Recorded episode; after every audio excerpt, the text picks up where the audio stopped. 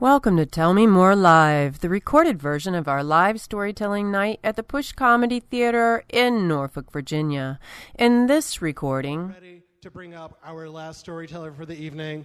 Uh, I want you guys to be uh, just as awesome as you have been before for every other storyteller. Thank you so much. Give it up for Cheryl!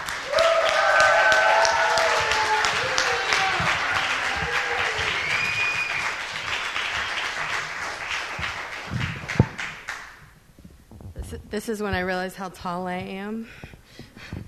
So, um, my name is Cheryl. How are you doing tonight? Good, good.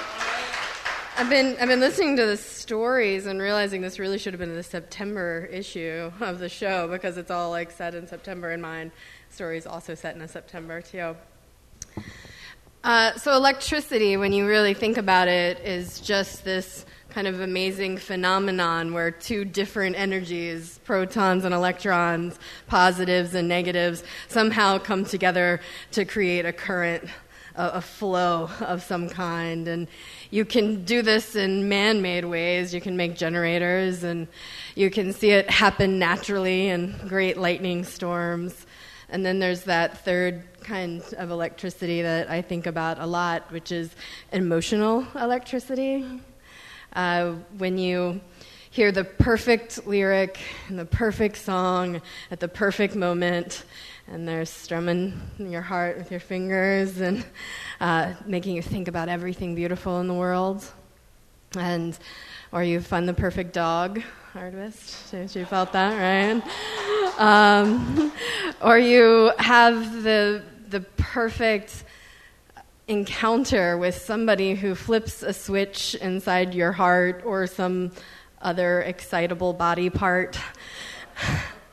And I've, I've, been thinking about it quite a bit this year because um, it's July and I have already attended three beautiful wedding ceremonies. Um, and I'm, I'm single. I'm about to be 38 years old. And when you attend uh, weddings, and a lot of these are weddings of friends that are a little bit older, people that kind of waited to do it. Uh, and um, I you sit at those weddings and you look at their love, and all three of these weddings were filled with electric love. Like you could see it in the couples that you were witnessing. People I genuinely were like, I love you. I hope you procreate because you're beautiful and smart, and we need more of that. Um, and and so I've been thinking about it, and, and I had that question like, have, when have I felt electric love? There's the, that spark that happens. And, and this isn't some sad story that it's never happened to me or I don't think it will happen again. I, I have had it. And I, I started remembering times that were really early on when Danny Crandall, when I was 13 years old, sick with mono, decided he was going to ride his bike from Kempsville to Greenbrier to meet me, but halfway through stopped at a friend's house for, for a little glass of water and his bike got stolen. So he woke, walked the rest of the way just so he could give me some flowers. And, and then I loaned him my pink beach cruiser to ride home with. So I thought that that was really beautiful that he would do that for me. And a very amazing lost soul knocked on my door one morning at 7:30 a.m. before the bus got there. His name was Brian and he was soaked to the bone. It was pouring rain and handed me a bottle of rain that he had collected outside for me. It's very romantic things at a very young age. And a lot of the romance I had was at a young age, and probably one of the biggest ones was a, a, a, a gentleman uh, named Stephen Friedman. And Stephen was my best friend. We had met at the West End Cafe in Norfolk, Virginia, which was a, a beautiful little cafe filled with freaks, and it was smoky, and you could order a mason jar full of Kool Aid, um, which could go all night. It was really wonderful. Um, Steve and I w- managed the open mic there, so we ran a poetry reading together, and we had flirted for years. And in 1998, we had finally decided that we were going to date. Uh, And uh, September of 1998, on the eve of our 19 year old birthday, uh, and we were born two days apart, um, August 28th and the 30th. Uh, we decided that we were going to have a special romantic evening. And I had been cleaning houses on the side for this lady for years, and she was out of town, so I was house sitting, so we had our own house together. And we had decided that it was a good time for us to also like get really dressed up and go somewhere very fancy. And so I had gotten a black dress with red flowers on it, not too dissimilar from the pattern of the dress I'm wearing right now. And and Steve, who was iconically known for all of high school for wearing a lime green thermal thermal shirt with a patch of Pearl Jam on the front, had decided to upgrade it a little bit, take off the JNCOs, put on a pair of pinstripe navy blue and white Tommy Hilfiger slacks, paired with black and white uh, wingtip Doc Martens. And we were going to go out, fancy, fancy dinner at Olive Garden in Greenbrier. Because, you know, breadsticks as endless as young love, right there. The, the, the issue here was that it was September in Norfolk and in Hampton Roads, Chesapeake, and it, it, was predicted that we were going to have a storm, and it was a um, it was tropical depression, Bonnie. Tropical storm, Bonnie. Hurricane, Bonnie. No tropical storm. No depression. Hurricane, storm, depression. Nobody knew what the hell was going on. We never know, and we are here for a long time, so we get a little bit about jaded about whether we take it seriously or not. But we were also determined because we were 19 and this was a serious romantic date we were going on together. We had money. It, was, it wasn't even like the endless pasta bowl night, it was like serious. So. So we get in his car, a 1979 Plymouth Volare, complete with a door made of Bondo. He was particularly impressed by that door. And uh, we drive to the Olive Garden in Greenbrier, noticing awkwardly that there's really not a lot of people out, and that, wow, we get to the door and their electricity is out, and no, they will not be able to serve us dinner. So we were like, oh, we'll just go somewhere else. So we tried to go to the Don Pablo's that was in Greenbrier.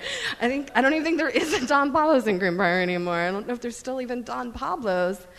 And uh, we went there, and of course, they're like, no. So Steve's like, we're gonna make this happen. We're, we're, we're going. There was a lot of references to like Jesus and Mary and uh, not being accepted at the inn going on. And it's raining too and windy. And we decide that we're gonna leave Greenbrier and we're gonna go over to Military Circle to Janaf and try one of the restaurants over there. So we get onto uh, the interstate, and right by Indian River, where CBN is, uh, there's this bright flash, fills the entire uh, sky. It's as bright as I have ever seen, followed very quickly by all of the street lights on the interstate and going out all at once. And I'm looking at him like this this is a sign, you know, where you should probably maybe this maybe we've gone too far, you know, we can just go back. What are we doing? He's like, "No, we are going to dinner together." I was like, "Okay."